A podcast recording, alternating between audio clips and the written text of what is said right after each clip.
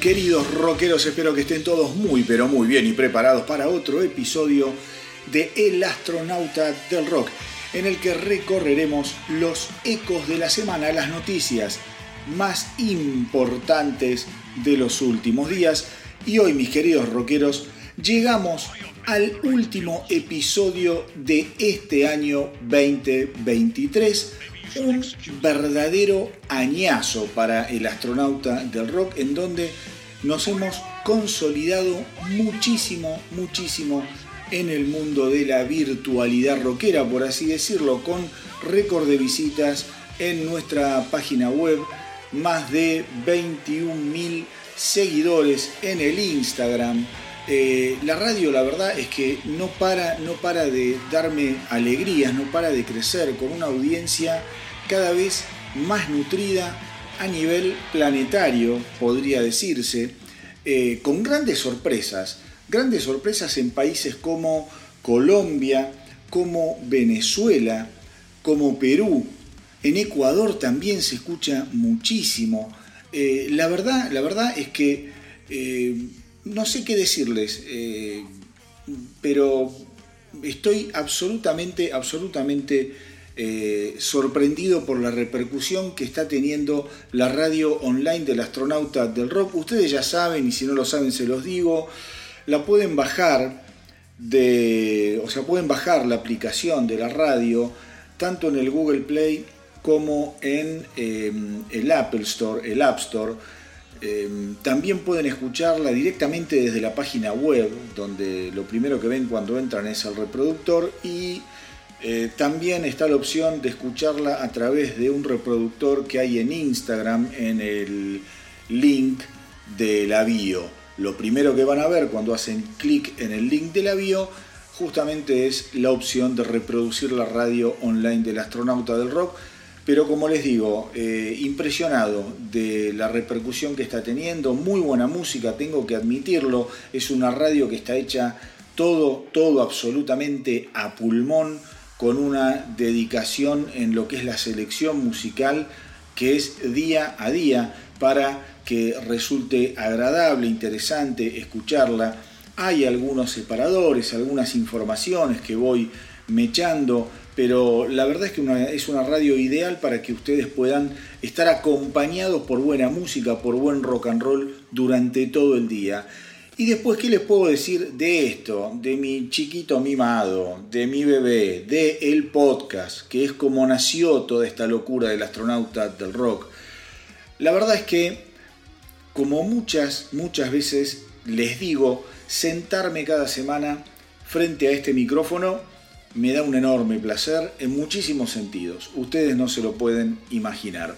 Creo que este año el podcast cambió, y para bien. Yo ya les había comentado esta idea de cambiar un poco el formato del podcast a comienzos del 2023, allá por febrero, cuando volví de vacaciones. Yo les había justamente dado a conocer mi intención de hablar más, contar más, relatar más, y siento que eso pude concretarlo. Creo que la idea justamente es tener un contacto más, si se quiere, personalizado o más personal, esa sería la palabra correcta, a través de la palabra. Después la música completa obviamente el combo, y está bien, porque la razón de ser de este espacio, que fue como nació, justamente la razón de ser es esa: compartir las novedades rockeras y también escucharlas. Después, como suelo decir también, está en cada uno de ustedes profundizar o no con tal o cual banda, estilo, lo que sea. También creo que los especiales, si bien no fueron tantos este año, salieron muy pero muy bien. muy pero muy bien. Yo creo que le dedicamos un tiempo esencial a una banda como Iron Maiden, la desgranamos realmente al detalle. No creo que haya muchos podcasts que le hayan dedicado tanto tiempo, tanta información, tanta dedicación y preparación como se la dimos acá en El Astronauta del Rock, con lo que considero yo son tres de los mejores especiales que hemos dado. Ni hablar del The Ghost, una locura ese especial, más de 4 horas de programa, con una data y una música que se te caen las medias, con lo cual seguramente en el 2024 vamos a seguir sumando bandas, vamos a seguir sumando especiales. El primero creo que va a salir ahora en enero, va a estar dedicado al álbum Rumors de Fleetwood Mac, y voy a estar solamente acompañado por Pablito, por Pablo, que ustedes ya saben, a veces en los especiales dedicados a bandas más pesadas no participa tanto y simplemente viene a bancar la parada, a estar con nosotros, a tomarse unas cervezas. Así que creo que el trabajo que podemos hacer desglosando la historia de Rumors es una de nuestras bandas favoritas. Pablo y yo somos muy pero muy fanáticos de Fleetwood Mac. Ya les vamos a contar, los dos vivimos por separado una increíble experiencia con Fleetwood Mac.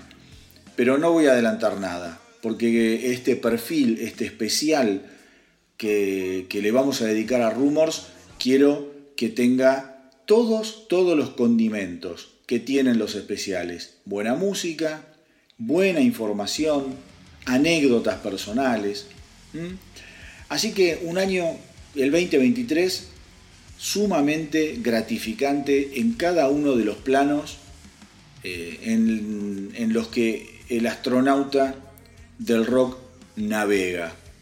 En cuanto a las radios que retransmiten el programa, a todas, absolutamente a todas, les quiero dar las gracias, muchísimas gracias por darnos el espacio. Realmente espero que la audiencia a la que llegamos a través de ustedes esté contenta con la propuesta. Así que tengo que admitir que estoy súper satisfecho por lo hecho durante el año que pasó, y tengo además muchísimas ganas de comenzar a transitar el año que viene, que arranca con muy buenas noticias, como la inminente edición de lo nuevo de Ace Frehley, 10.000 voltios, previsto para... el 23 de febrero, ahora, dentro de un ratito, por así decirlo. Y además está el plato fuerte que va a llegar de la mano de Judas Priest con su muy anticipado Invincible Shield, que va a editarse el 8 de marzo, mis queridos rockeros. Así que cómo no voy a estar con ganas de arrancar el 2024 a todo culo, con todo, la verdad, muchas pero muchas ganas, con solo pensar que hace más de 40 años que estoy disfrutando del rock y que aún hoy mis ídolos siguen regalándome música, se me pianta un lagrimón, como se suele decir. Pero antes de hacer papelones emocionales, le propongo que ahora, sin dar tantas vueltas, arranquemos formalmente con el programa del día de hoy, el último programa del año 2023. Lo primero que tengo para contarles es una noticia que tiene que ver con la banda Down. Banda Down, formada justamente por el vocalista ex Pantera y ahora nuevamente Pantera con la nueva formación, Phil Anselmo, los guitarristas Pepper Keenan y Kirk Windstein y el baterista Jimmy Bower, junto con el bajista Pat Bruders. Aparentemente han comenzado con el proceso de composición para un nuevo álbum, un notición. Estamos hablando de un supergrupo verdaderamente del metal que ha publicado, discos realmente increíbles. Lo último que publicó fue el EP Down 4 Part 2. Esto se editó en el 2014. Justamente esta semana, Kirk Windstein estuvo compartiendo una foto de él junto a Keenan en el estudio de grabación o de ensayo, un estudio que queda en Luisiana, y puso el siguiente mensaje: escribimos 2 canciones de Down en el día de hoy.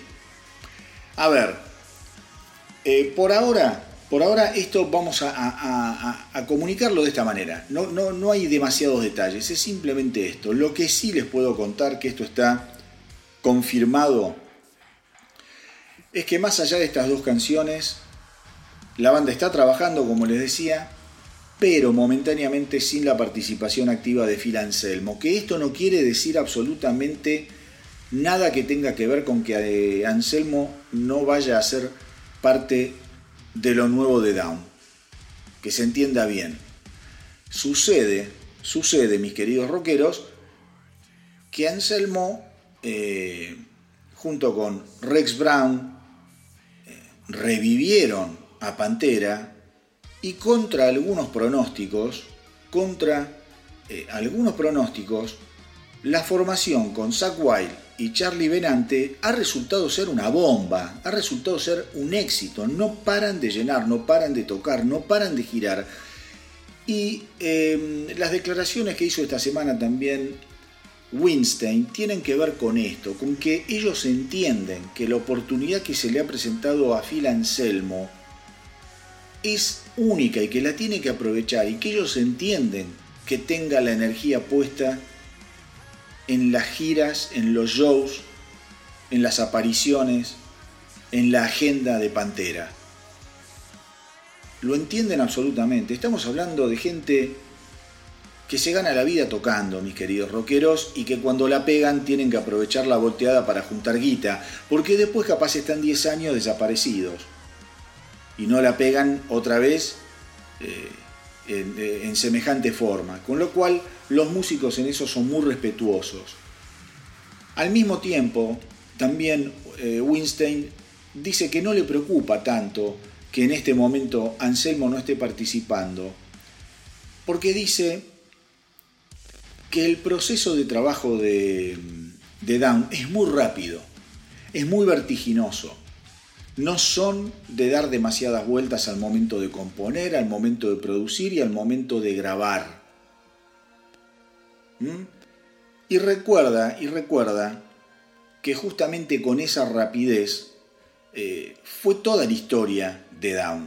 Entonces dice, no sé por qué ahora deberíamos asustarnos con que no esté Phil Anselmo, que está haciendo lo suyo. Cuando grabamos el clásico disco de Down, Nola, una obra maestra, escúchenlo, ese álbum, de no sé si es de el 95, 96, ahora no lo recuerdo, pero por ahí anda. Escúchenlo porque es una aplanadora. Y ese álbum lo grabaron prácticamente demeándolo. Hacían las canciones, las grababan y adelante. Adelante. Así que, mis queridos rockeros, creo que esta primera noticia del programa del día de hoy es absolutamente auspiciosa. Esperemos que cuando Phil Anselmo tenga un rato libre y deje de contar dinero, pueda darle forma al proyecto para que el año que viene los señores de Down nos vuelvan a volar la cabeza.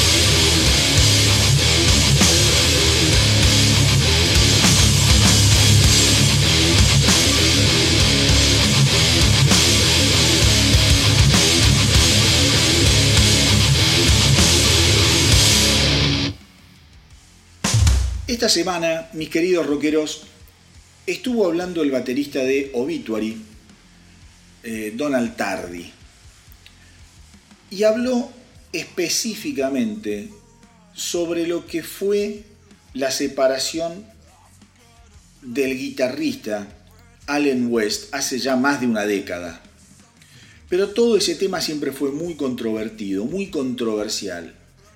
Se sabía de los problemas de Allen West, hubo dimes y diretes, pero son esos temas que muchas veces, como yo en el programa anterior les contaba, a raíz de la separación del tecladista Fish de los Bring Me The Horizon, que no dieron a conocer ningún tipo de detalle, y digo, che, está mal esto. Bueno, con Obituary en su momento algunas cosas se supieron, pero bueno, ya ha pasado el tiempo, como les digo, más de 10 años desde que se separara el guitarrista Allen West de la banda.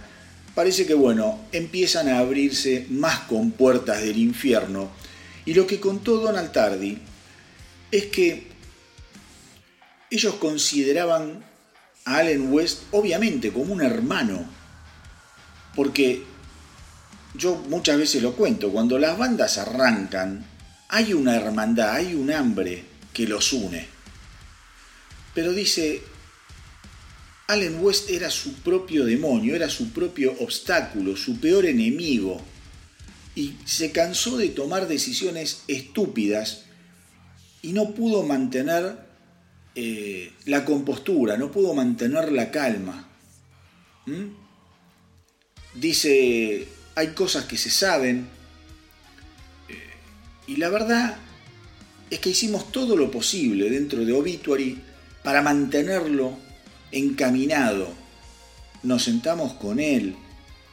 Muchas veces le preguntamos si la banda no le parecía importante, si no se daba cuenta que estaban haciendo lo que ellos habían soñado, finalmente estaban avanzando, estaban pasando cosas, finalmente estábamos listos para ponernos en marcha y convertirnos en una banda profesional y en algo realmente poderoso. Todo eso se lo dijeron.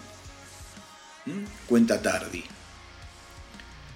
Y Allen West simplemente tomó una dirección en que el resto de la banda no iba, porque la banda quería mantener el éxito, trabajar en el éxito, mantenerse organizados y seguir siendo profesionales. También le preguntaron si seguían en contacto con con Allen West, y dijo que no, que la verdad no siguen en contacto. En algún momento en todo este tiempo sí, se fueron y vinieron, se acercaron, se vieron, pero dice, ya pasaron prácticamente 15 años y en los últimos años la verdad es que la relación se fue cortando. Él sabe dónde vivimos, dónde ensayamos, dónde grabamos, y la verdad es que, bueno, él tendrá su historia y nosotros tenemos la nuestra. Esto porque lo comento, mis queridos rockeros, porque es increíble cómo estos casos se repiten en un montón de bandas. Cómo los músicos, frente a lo que son las drogas, los excesos, el alcohol, las eligen o eligen ese camino frente a la posibilidad de convertirse en ídolos, en estrellas, en músicos profesionales. West obviamente tuvo abusos de alcohol, abusos de drogas a lo largo de los años. En un tiempo, allá por el 2005, como no podía mantener la sobriedad, estuvo fuera de Obituary, no podía tocar en los espectáculos, en los shows, porque se caía a pedazos. Y llegó a estar, escuchen esto, llegó a estar encarcelado en el año 2007, después de que lo detuvieran por quinta vez por manejar, por conducir bajo los efectos de sustancias. Una cosa realmente increíble. Esta semana, miren, después, esta semana no, ayer, recorriendo noticias, me encuentro con una noticia a la inversa, que tiene que ver con el guitarrista de los Rival Sons. El tipo decía, mirá, es muy fácil en nuestro trabajo caer en la tentación de las drogas y del alcohol. No te das cuenta, pero cuando vos salís de gira, te tomás un par de tragos, un par de copas antes de salir al escenario. Cuando estás tocando el show, también te tomás una o dos cervezas mientras tocas. Cuando termina el show, te quedás en el backstage tomando. Y después llegás al hotel y antes de meterte en la cama, para dormirte, para bajar, para que pase la excitación, capaz te clavás 3, 4 tragos más y te metés en la cama. Y dice, y la verdad que después cuando la gira termina, yo me daba cuenta que volvía a mi casa con mi familia y estaba permanentemente calculando y especulando y tratando de fabricarme momentos para tener excusas que me permitieran tomar. Y en ese momento es que me di cuenta que yo era un alcohólico. Era un alcohólico absolutamente funcional, no era un alcohólico que terminaba retorcido en un rincón, vomitado y cagado encima. Pero dice, la verdad es que tomaba todos los días y me di cuenta que no quería dejarle ese legado a mis hijos principalmente. Entonces miren cómo hay historias de recuperación y cómo hay historias de caídas profundas. Caídas profundas. Para terminar con Obituary, les recuerdo que el actual guitarrista de la banda es Kenny Andrews, que ha estado con Obituary desde el año 2012. El último álbum de la banda salió en enero pasado, es tremendo, y se llama Dying of Everything.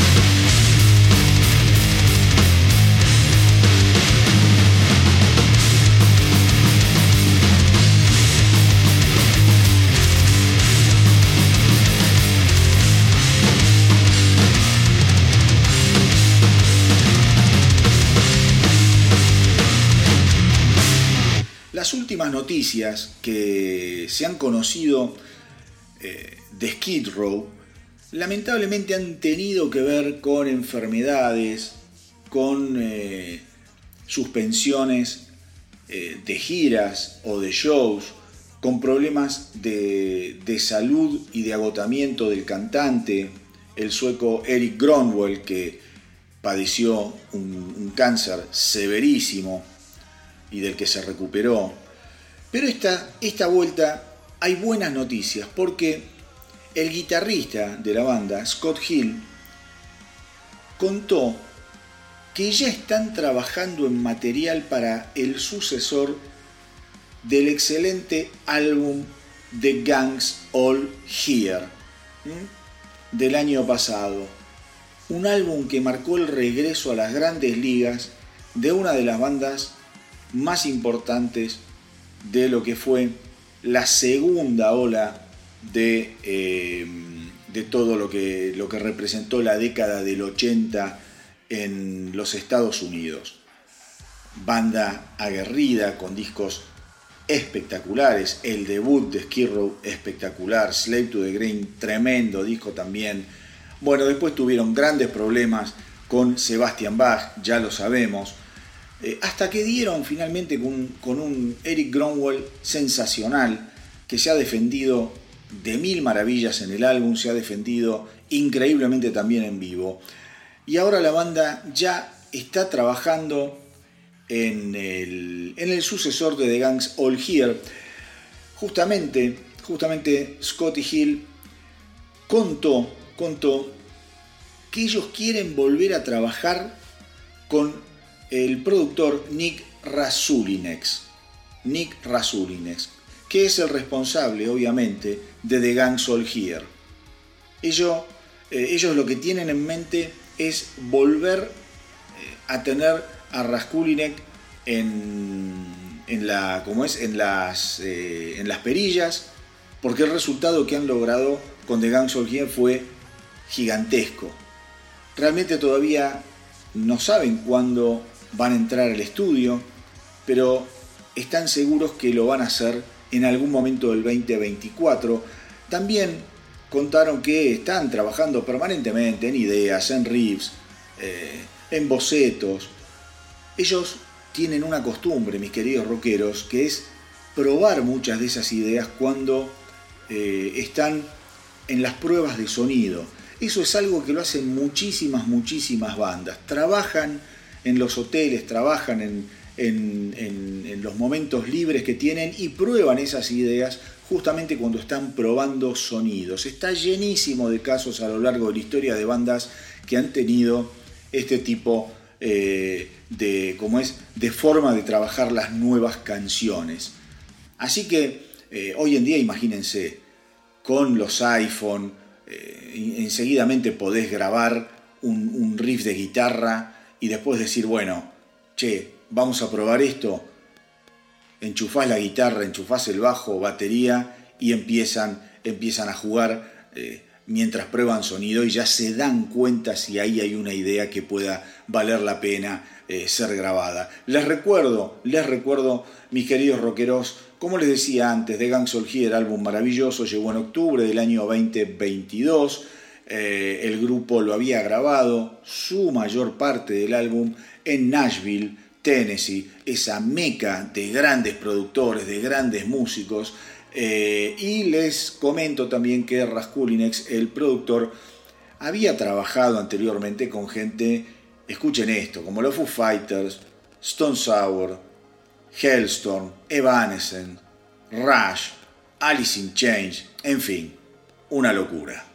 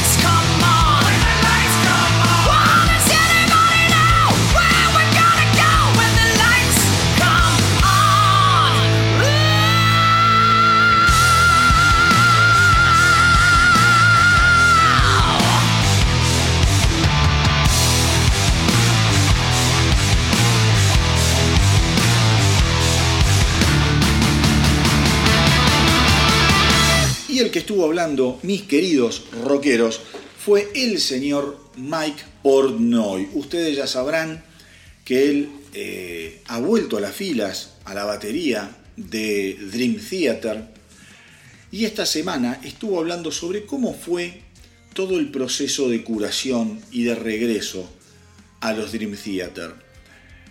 Él contó que ya pasaron aproximadamente 13 años desde que él se había ido de la banda y que en esos 13 años poco a poco las heridas de aquella separación espantosa se fueron cerrando. La verdad es que tanto Portnoy como el guitarrista John Petrucci, además de la relación musical, tienen una relación personal, cuasi familiar, muy pero muy fuerte. Pensemos que las esposas de Petrucci y de Portnoy compartían una banda antes de que ellos dos se conocieran. Pensemos también que las hijas de ambos compartieron un departamento durante muchos años en Nueva York, con lo cual la relación familiar era muy pero muy pero muy nutrida, estaba muy viva. Entonces era una cuestión de tiempo hasta que estos dos grosos volvieran a trabajar juntos. La excusa en realidad tiene que ver con el COVID. ¿Por qué? Porque cuando las bandas dejan de tocar y todos nos tuvimos que guardar por la pandemia, justamente John Petrucci decide grabar como solista y es ahí que lo llama a Portnoy para que grabe las baterías. Y ese fue el comienzo, ese fue el primer paso de la reconciliación. Con lo cual, realmente una excelente noticia.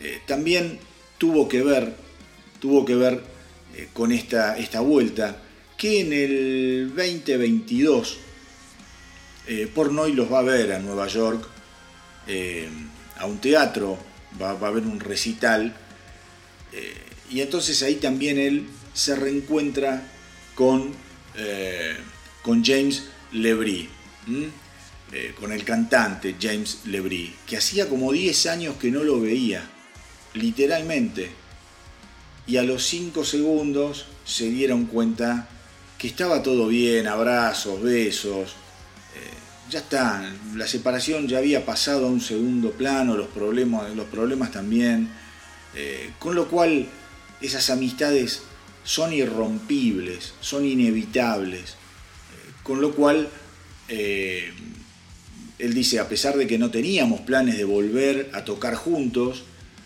cuando nos reencontramos es como que la llama volvió a encenderse, con lo cual estoy con una alegría, dice Portnoy, que vuelo por el aire, volver a tocar con mis amigos en la banda de mis sueños. Teníamos 20 y pico de años cuando comenzamos, y ahora ya somos todos cincuentones, algunos ya son del club de los 60, y dice, la vida la verdad es demasiado corta como para quedarse estancado en las peleas del pasado.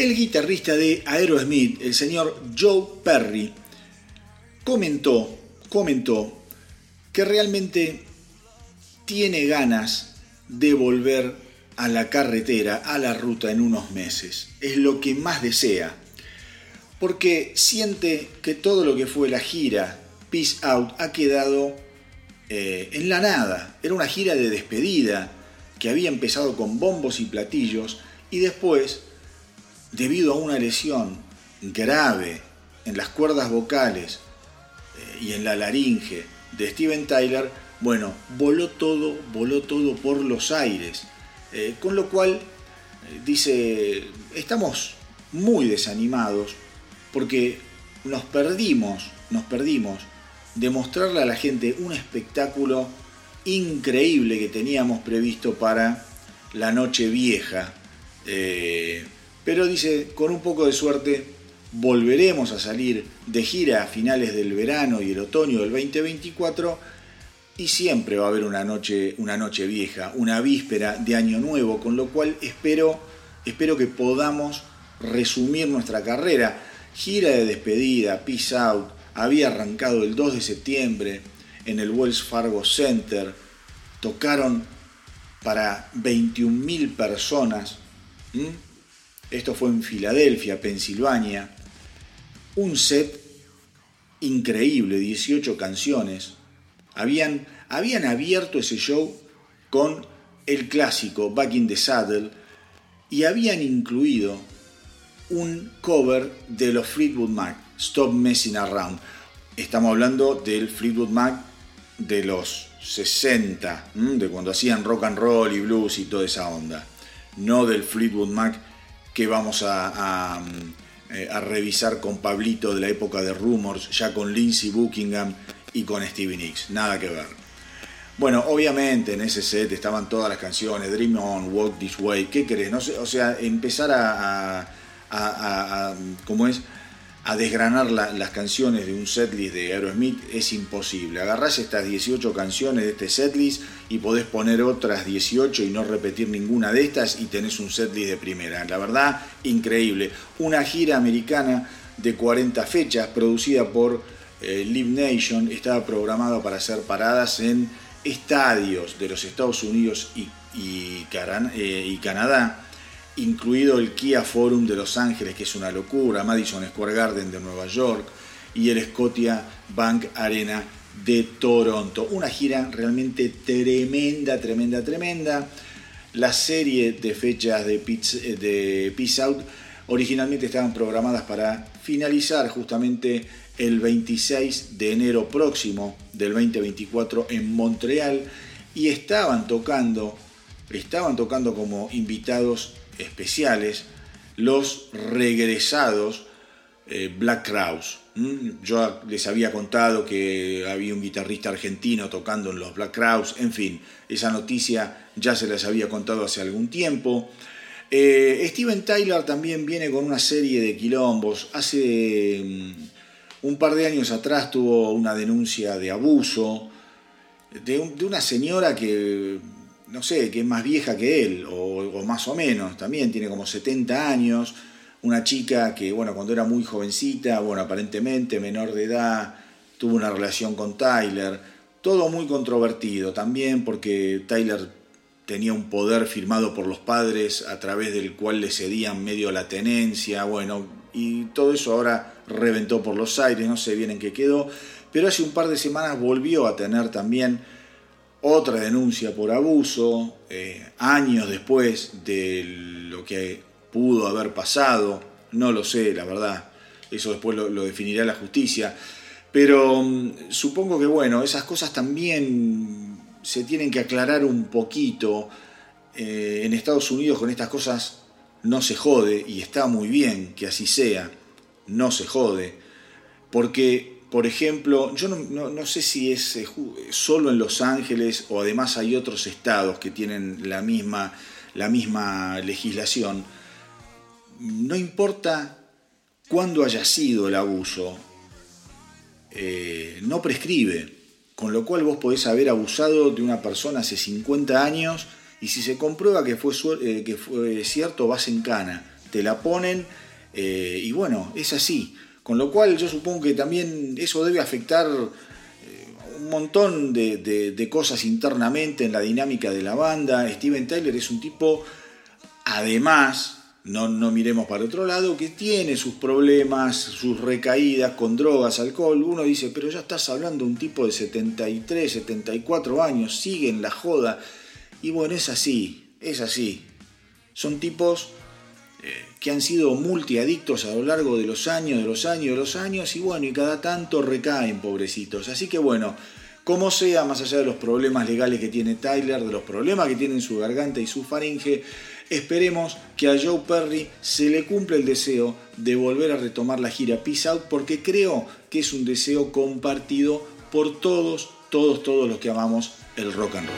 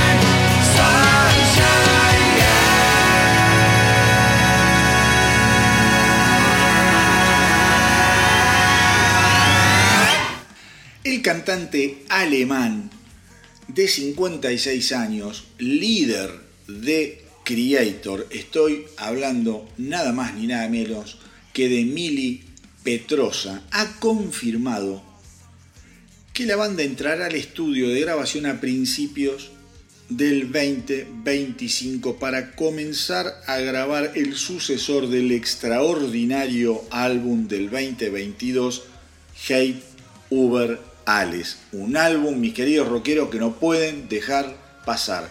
Hate Uber Ales, del 2022 de Creator. Justamente, Petrosa en sus redes tuvo unas palabras respecto de lo que fue el año 2023. Para él, el 2023 ha sido un año increíble para la banda. Asegura que hicieron unos shows y unas giras muy buenos, fantásticos. Realmente fueron 85 conciertos, visitaron el mundo entero.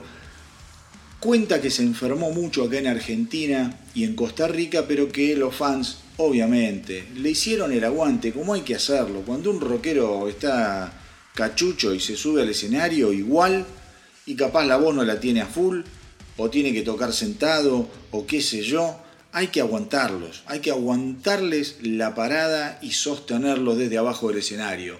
Dice, fueron momentos muy difíciles, pero la verdad es que fue un año increíble, más allá de estos problemas de salud que pude haber tenido. Dice, pero el 2024 va a ser aún mejor. Vamos a comenzar el año en Japón, llevando lo que es la gira Clash of the Titans. Vamos a ir a Australia, India, Indonesia, Tailandia, China. Vamos también a pasar por Malasia y Singapur, que hace mucho que no estamos tocando en esas zonas, con lo cual va a ser un año realmente increíble y ya adelanta a todas las hordas europeas de fanas de Creator que habrá un enorme anuncio en enero para todos los europeos. Dice, no quiero dar detalles todavía, pero déjenme decirles esto. Ningún maníaco del thrash metal va a quedar decepcionado.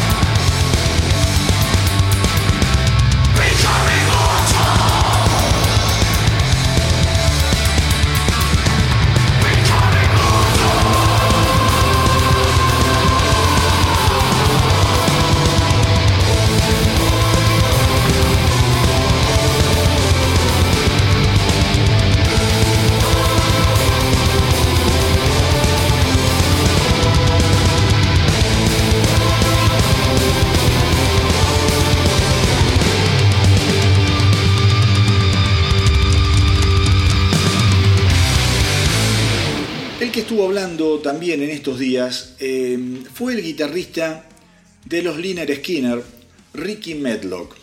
Y justamente estuvo hablando sobre la decisión de continuar haciendo música como Lynyrd Skynyrd luego de la muerte del guitarrista Gary Rossington, que fue el último miembro, o era el último miembro original de la banda que quedaba vivo. Estaba muy enfermito, pobre, tenía problemas del corazón, cada tanto se subía al escenario, ya después en el último tiempo ni siquiera eso. Y cuando murió Rossington, bueno, fue un impacto en el sentido de que al ser el último de los Lynyrd Skynyrd originales que quedaban en pie, bueno, el mundo se llenó de preguntas, ¿no? ¿Van a seguir? ¿Tiene sentido que sigan? Y la verdad es que esta semana Medlock dijo que ellos la decisión no es que la tomaron al voleo. Cuando murió Rossington, dice Medlock, realmente fue un impacto enorme. Por esto que les contaba, mis queridos rockeros. Era el único miembro original de una banda icónica, de una banda que pasó por una de las mayores tragedias que se recuerda en la historia del rock, cuando se cae aquel avión y mueren varios integrantes, mueren coristas, una locura realmente.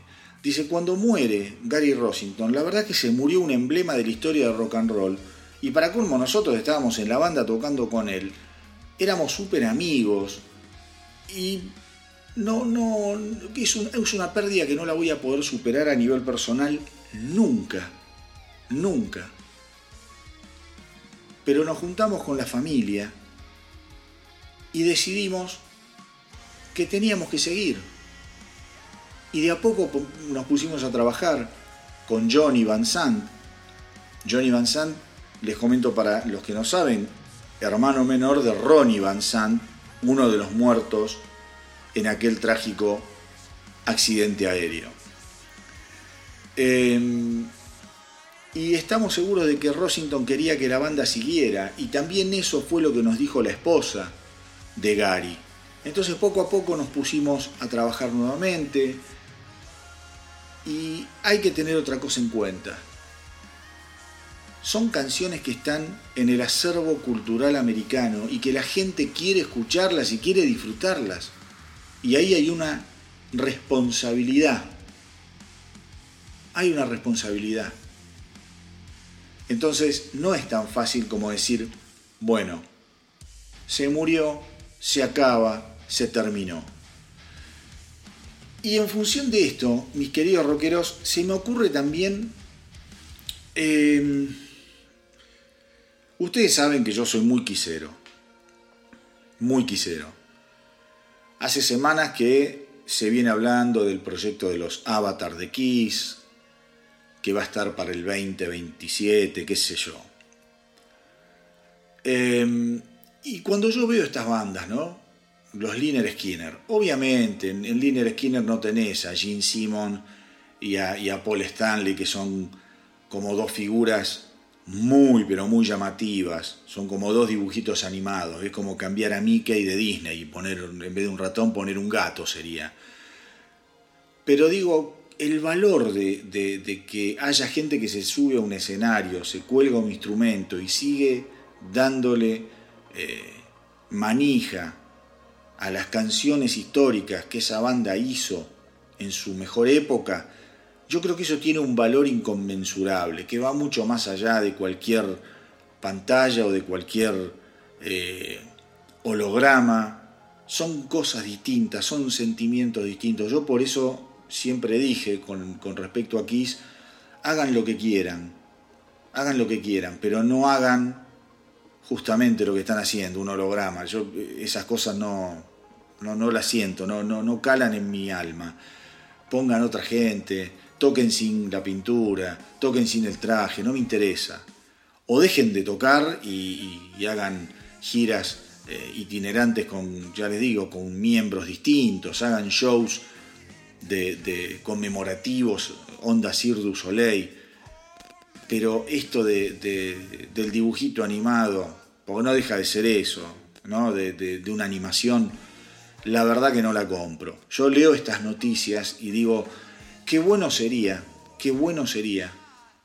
que Kiss entendiera que ellos hacen rock and roll, ellos no son ABBA.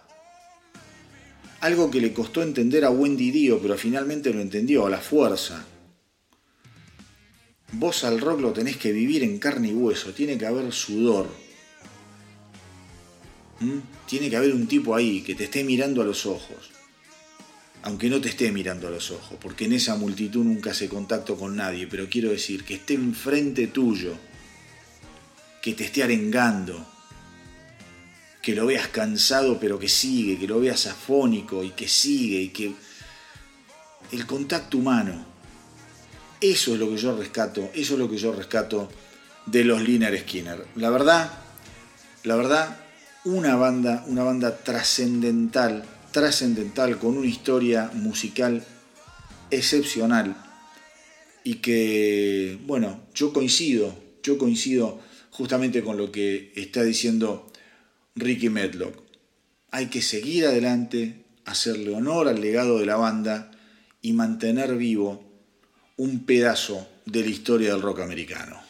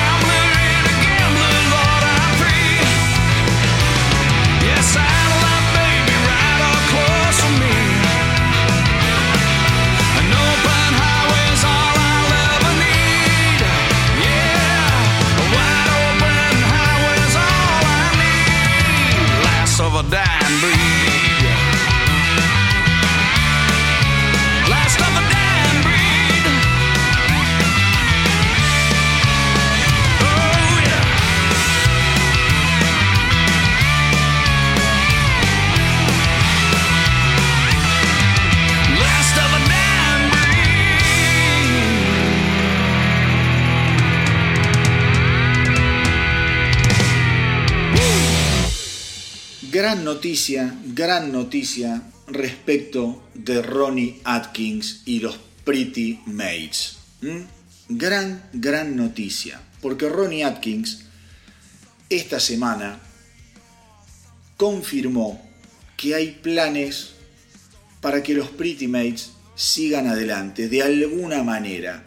¿Por qué digo que es una gran noticia? Porque Ronnie Atkins está luchando desde hace años contra un cáncer grado 4. Digo, cuando se conoció esta noticia, le habían dado meses de vida. Y el tipo siguió tratamientos, un fumador incansable, obviamente dejó de fumar. Mirá, me acuerdo que hacía declaraciones, haciéndose el canchero Ronnie Atkins, diciendo que la mejor manera que él había encontrado para cuidar su voz era fumar sin parar. Bueno, después el destino te la pone a la pared muy cerquita y terminás chocando en estos casos. Sin embargo, Ronnie Atkins sigue vivo, sigue grabando, ha grabado 2 discos maravillosos en los últimos años, hermosos discos, con un contenido espiritual y unas canciones geniales. Y ahora están planeando hacer algunos shows selectos con los Pretty Maids. Una banda también, una banda magnífica, muy pero muy buena, con canciones demoledoras. Ronnie Atkins también tiene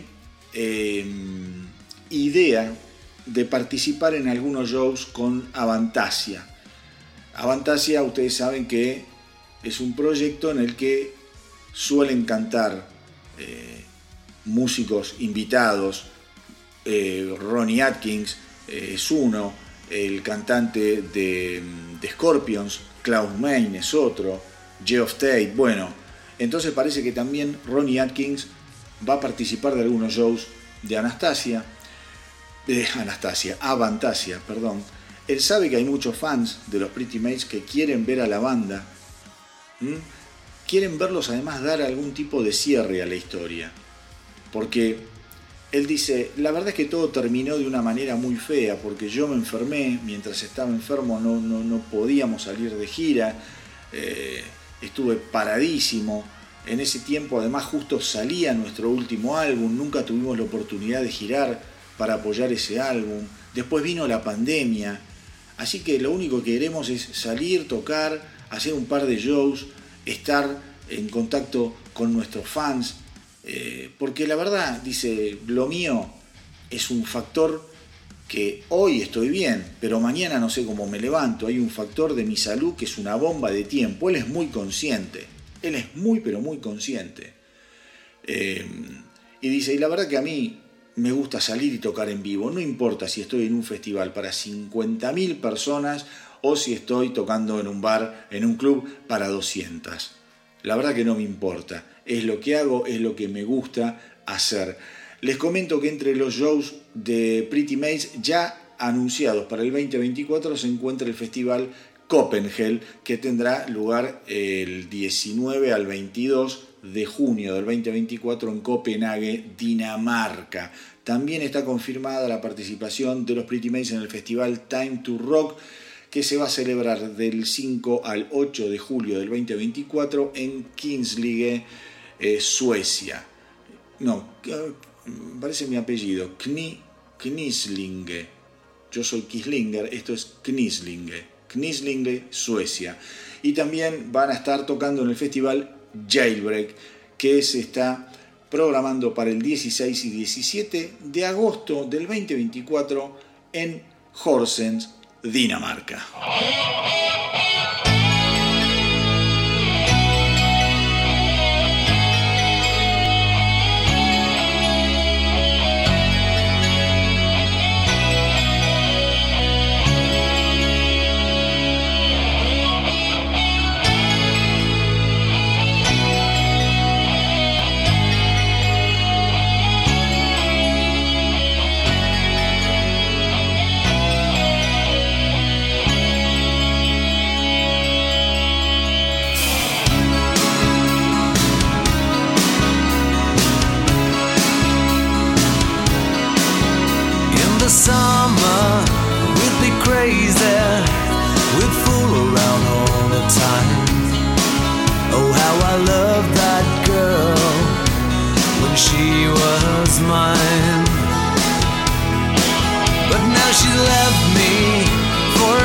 another guy, and it really brought me down. For without that girl, I was lost and found.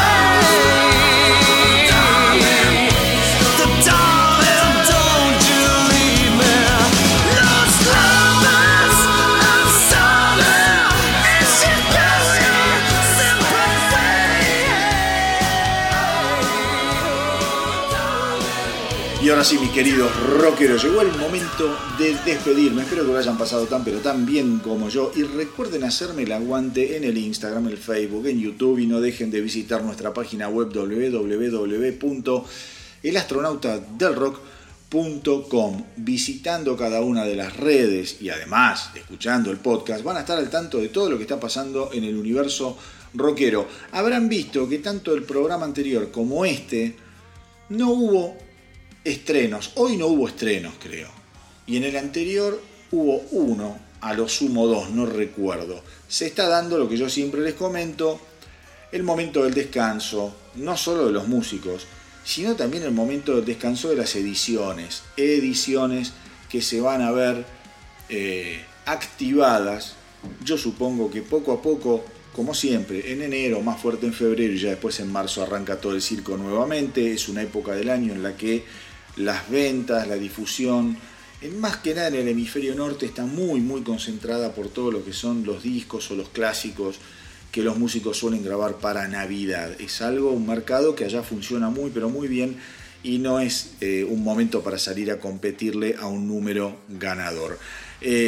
Por último, lo mismo que les decía al principio, sintonicen la radio online del Astronauta del Rock, ya saben, la pueden bajar, la aplicación del Google Play, también la pueden bajar del App Store, pueden escucharla a través del reproductor de la página web o del acceso al reproductor que tenemos en el Instagram, en el link de la bio. ¡Wow! Y antes de desearles un muy feliz año nuevo, tengo la última noticia, porque yo siempre me reservo una yapita para que la espera hasta nuestro próximo encuentro no sea tan, pero tan larga y triste. Y hoy voy con un mensaje bien de Año Nuevo, esperanzador, viejo, que tiene que ver con unas declaraciones que hizo el príncipe de las tinieblas. Estoy hablando, y nos ponemos de pie cuando pronunciamos su nombre, el señor Ozzy Osbourne. Ozzy, aquellos que no lo saben, él tiene un podcast que se llama The Osbournes, en donde participa siempre Sharon, el hijo, ¿no? ¿Cómo se llama el hijo? Ahora no me voy a acordar. Y el tipo, bueno, esta semana estaba muy enojado, Jack Osbourne, estaba muy enojado porque dice, me duele mucho, me cansa ver que hay un montón de canales de YouTube en donde dicen que yo estoy muerto prácticamente. Me tratan como un muerto.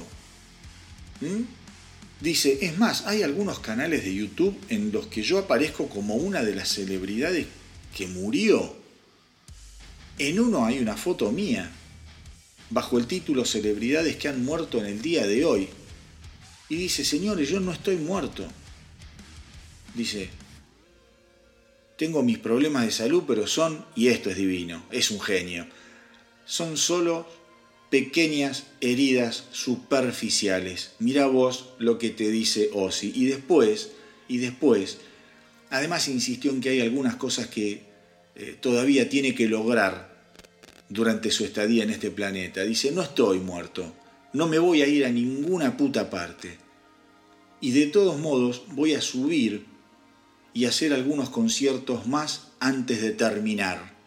Si eso no es esperanza, viejo, si eso no es el mejor mensaje de fin de año, no sé ya en qué pensar.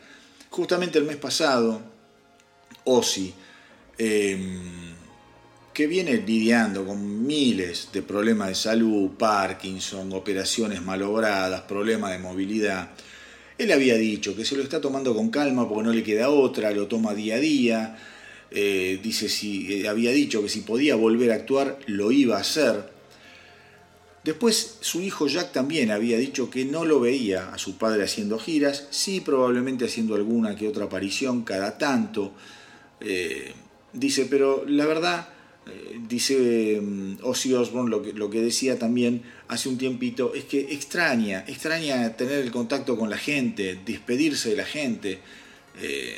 Dice, la verdad es que yo estaba muy enojado cuando empecé con esta enfermedad, con el Parkinson y con los problemas de las operaciones, estaba enojado con la vida, con el mundo, con los médicos, pero a medida que pasa el tiempo, simplemente tuve que aceptar que es la que me toca. Dice, y me quiero recuperar un poco más. Dice, no quiero subir a un escenario y hacer un show de Ozzy a medias, buscando lástima, buscando simpatía. Dice, eso no tiene ningún tipo de sentido. Y acá Ozzy vuelve a ser Ozzy. Dice, no voy a subir en una silla de ruedas. Dice, lo vi a Phil Collins actuar hace poco y dice, tiene prácticamente los mismos problemas que yo. Se sube en una silla de ruedas al escenario, pero yo soy Ozzy Osbourne y eso no es lo que tengo planeado hacer. Un verdadero fenómeno. Como siempre les digo, hagan correr la voz para que nuestra tripulación no pare de crecer. Nos encontramos en el próximo episodio de El Astronauta del Rock, que va a ser el primer episodio de un nuevo año. Así que les deseo a todos un gran fin de año, un muy buen comienzo del 2024. Cuídense mucho, mucho, mucho. ¡Y que viva el rock!